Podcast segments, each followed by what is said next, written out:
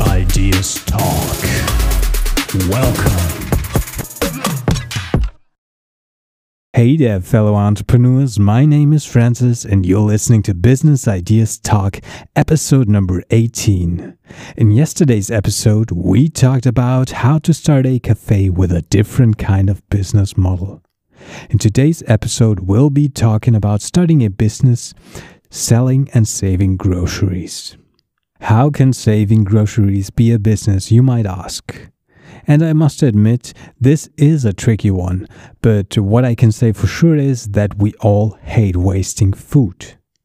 But if you look at recent research, then everything looks a bit different because it's not the grocery stores nor the factories, but we, meaning the public households, all of us basically, who are responsible for most of the food waste.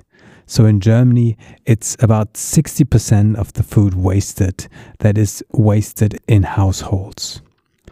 Most of the time, we throw away vegetables and dairy products, but this is something we'll probably have to discuss in another episode because today I would like to focus on the best before date, which some of us interpret as death after date.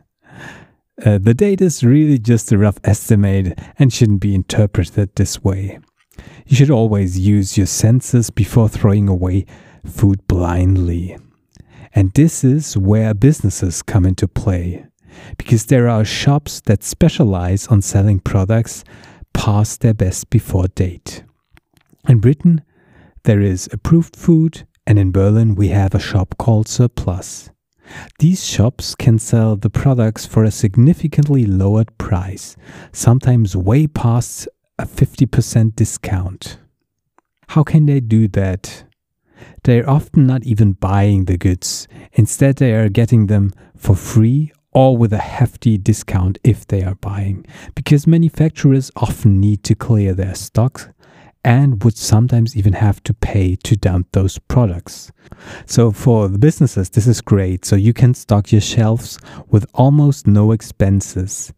Um, you can offer great discounts and sell products that are past their best before date, but usually last a lot longer than that, and still help saving good products from being dumped. So now that we know the basic deal here, let's think of a few more ideas. So, how about we're not running this as a shop, but turn this into a B2B model? Could we supply restaurants and factories with our goods? Perhaps focusing on a specific category might help here, for instance, maybe rice and pasta. But it's tricky to find business models that can make use of usually uh, heavily processed foods. So perhaps a grocery delivery service would work, but it's adding complexity to the model. So maybe starting with this as a shop isn't too bad after all.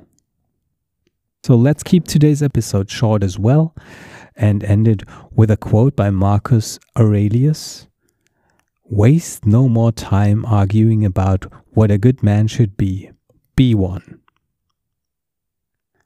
I hope you liked today's episode and I would love to hear your feedback.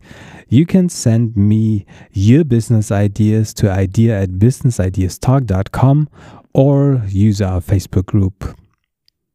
Hope you tune in again tomorrow. Have a great day. Bye.